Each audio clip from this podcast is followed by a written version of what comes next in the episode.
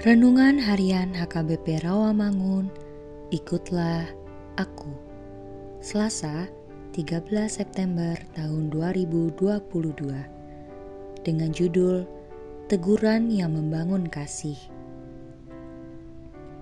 Bacaan pagi kita pada hari ini diambil dari Galatia 3 ayat 15 sampai 22.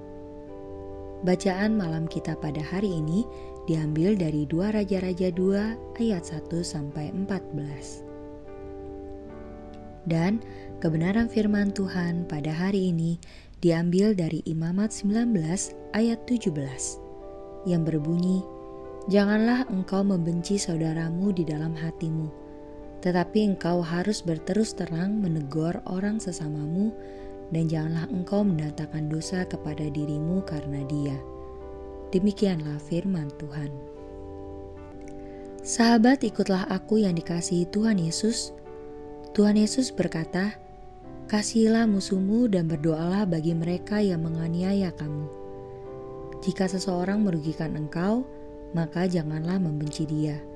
Engkau harus menegur dia secara baik, dan jika tidak, maka engkau bertanggung jawab untuk sebagian kejahatan yang diperbuatnya. Kalau dikatakan dengan kata sesamamu, hal ini mengacu kepada setiap orang yang berhubungan dengan kita, bukan sekedar orang yang tinggal di dekat rumah kita.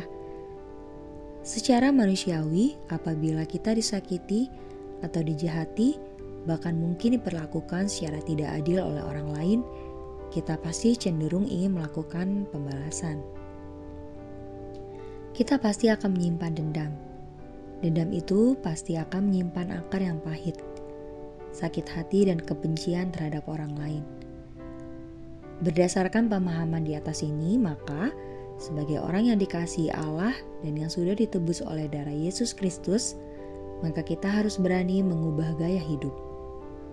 Kita harus berani menegur, mendoakan orang yang menyakiti kita, dan yang berbuat jahat kepada kita.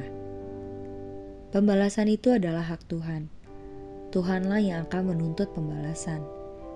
Jadi, tetaplah menjadi anak Tuhan yang selalu percaya kepadanya saja, dan selalu membenci akan kejahatan dan perbuatan dosa, karena hal itulah yang sangat disukai Tuhan.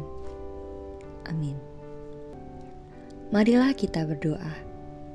Tuhan ingatkan agar kami tetap dapat melakukan kebenaran yang seturut dengan perintahmu dan juga agar kami tidak tergoda untuk melakukan kejahatan. Amin.